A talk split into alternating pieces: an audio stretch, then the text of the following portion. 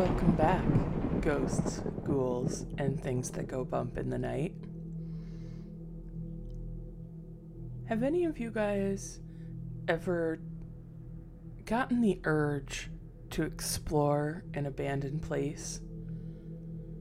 Maybe a factory, maybe that old barn that's sitting on your neighbor's property that never looked quite right. I know I have. And that's what today's story is all about. So, why don't you take a seat, relax, and listen in to urban exploration? It was the summer of 2017. I was a junior in high school. I had multiple groups of friends that I would float around in. With one group, which was three females and another guy, that were particularly into urban exploration and photographing the places they would visit. I expressed some interest in accompanying them on their next adventure, and they suggested the abandoned factory in our town. Once the lifeline of our small to medium town, the factory suffered multiple fires until it was eventually abandoned, left as a 20 story eyesore, but unable to be destroyed due to the amount of asbestos that would be released into the air. The building attracted flocks of adventurous students and urban explorers from all over, and obviously, with no maintenance and all the structural damages from the fires, there were some pretty serious injuries on the property. The city ended up hiring a private security company to keep out the explorers. But the premises were so big it was hard for the guards to spot small groups of people scurrying into the factory and disappearing into the darkness. My group was fairly experienced and knew a route to avoid the patrols effectively. We embarked on our adventure a little after midnight and parked about half a mile from the factory and snuck in through a hole in the fence cut by past explorers. We followed a ditch, well, more of like a trench, through a big open field that led to the factory. We narrowly missed multiple spotlights scanning the field, having to crouch to hide our silhouettes completely in the shallow ditch. We finally made it to the building and made our entry through a section of wall that had collapsed. Every little piece of rubble that was disturbed by us would send out clouds of asbestos laced dust, and I seemed to be the only one that cared, so I kept that thought to myself and tried to enjoy the experience. We had red tinted flashlights that were supposed to be harder to see from far away, that we used to illuminate our path as we wandered deeper and deeper into the concrete jungle. Abandoned machinery, graffiti, and rubble littered the ground, and my friends were quick to begin taking photos of their surroundings. They seemed very familiar with the area and started splitting up unintentionally. I personally took care to be near at least one other person that could lead me out if we had to run. We got pretty split up at one point, just myself and one of the girls, let's call her Mary, on one of the higher floors. We climbed out of a broken window onto a flat piece, not quite at the top, but very high off the ground, at least 18 stories.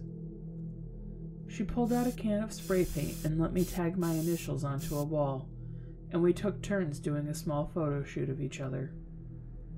We also became aware of other groups present around that time as we saw flashlights with white lights through the windows of our high vantage point. That's what ended up giving us away as we heard a security truck come up the road, and they started shining powerful spotlights through the windows. The relative peace was broken by dozens of shuffling feet on the dusty concrete floors as multiple groups scrambled to make their escape. Mary and I had a chuckle as we listened to the panicked footsteps below us, and commented how weird it was. There were so many people inside, and we didn't even notice. I would have panicked and ran myself, but Mary knew better and said the guards didn't usually come inside and would be very distracted chasing all the runners. So if we just waited a few minutes, we could stroll right out. Soon enough, the truck roared off, chasing away other explorers, and Mary and I were finally able to make our way down carefully through the rubble. During the escape, one of the other groups must have broken the sketchy, rusted out metal staircase we had taken to get up, so we had to find another way down. It was at this point we checked our phones for any updates from our group, and with no texts, we figured they had made the dash to the exit during the initial panic and were probably still running. Our group had multiple contingency plans for exploration and wasn't going to leave anyone behind, so we weren't too concerned initially. While we were wandering, looking for a safe way down, we noticed a red glow in one of the rooms. Concerned it was one of us stuck in there with our red tinted flashlights, maybe hurt, we quickly moved towards the room to investigate. My stomach sank when I saw that every inch of the walls were covered in demonic graffiti and writings, with satanic paraphernalia littering the ground. We saw everything from severely abused voodoo dolls to half burnt Ouija boards, lit candles, and pentagrams. I looked to Mary for comfort, but she was just as horrified as I was, her hand covering her mouth. Sensing her distress, I tried to play it off, like this was just the work of some pranksters, leaving it here to scare others, and even saying out loud how cliche everything looked, since we were on the 13th floor at this point. She seemed to lighten up a little bit from my spoken aloud thoughts, but regardless, there was no denying how uncomfortable we were standing there. We also couldn't determine the source of the red light. It just seemed to illuminate the room very weakly, but from an unknown location. We decided to leave, but not to run, as we didn't want to lose each other or risk getting hurt. As we exited, I felt my foot hit something soft that skidded across the floor.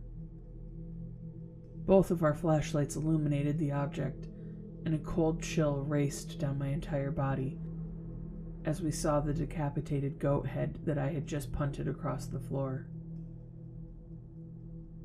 I tend to talk a lot when I'm scared and try to turn it into humor, so I just started narrating what was going on in a goofy voice to try and stop the full blown panic attack.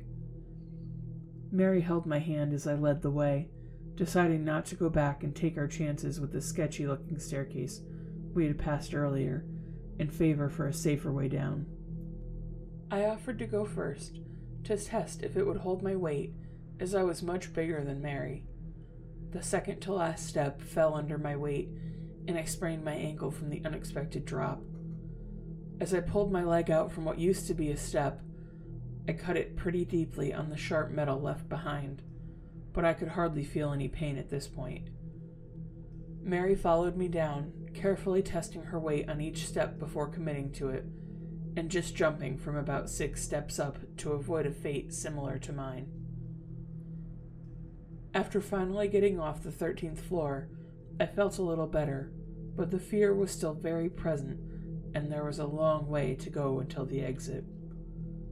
I hobbled ahead of Mary, holding hands again to avoid separating. But the way became a bit clearer as we found the path that we had come up the first time. We were just about to the fourth floor when we began hearing shuffling and footsteps above us, where we had just been, only a couple floors up. In the mental state we were in, this terrified us, and it took everything for me not to break into a full sprint.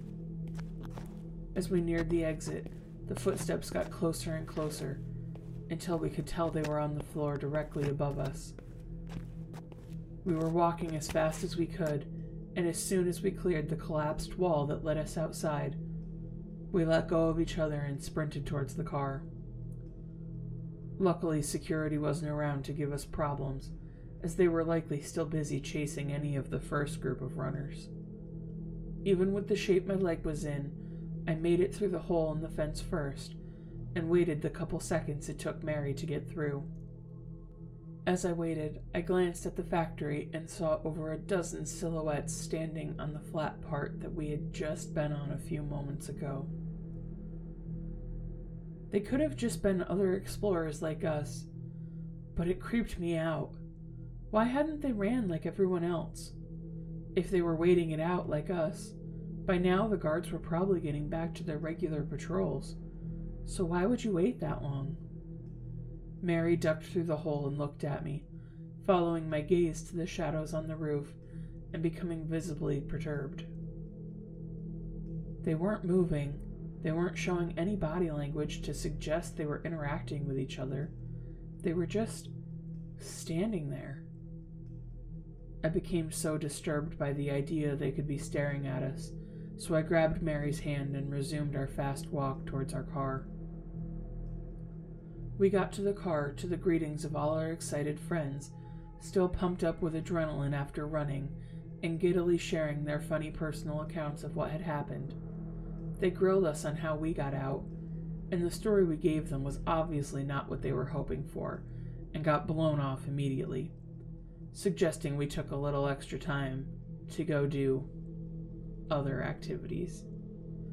They wanted us to go back with them and show us the room but Mary and I said there was no way we were going back, at least not tonight. And we were able to blame it on my ankle, which was throbbing and now swollen to almost twice its normal size. Urban exploring never caught on for me, especially after that experience, and Mary refused to ever visit the factory again. We described the room to our friends and told them they could go check it out, but they were never able to find it, despite attempting multiple times. I kind of grew apart from the group over the years and found my own group, but I still occasionally talk to Mary about our experience that night. Apparently, our story got around and became a popular task for explorers to attempt to find the room, now nicknamed Red Room. As far as we know, nobody has ever been able to find it.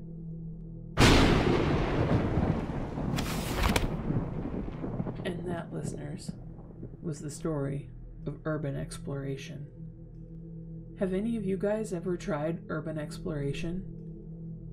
Have you ever looked for the Red Room or found a room like it in your travels? If so, let me know about it. You can find us online at Haunted Horrorstorian Podcast, or you can send me an email at hauntedhorrorstorian at gmail.com. That, dear listeners, is all we have for this week. So, until next time, stay spooky, and remember, sometimes it's more than just a story.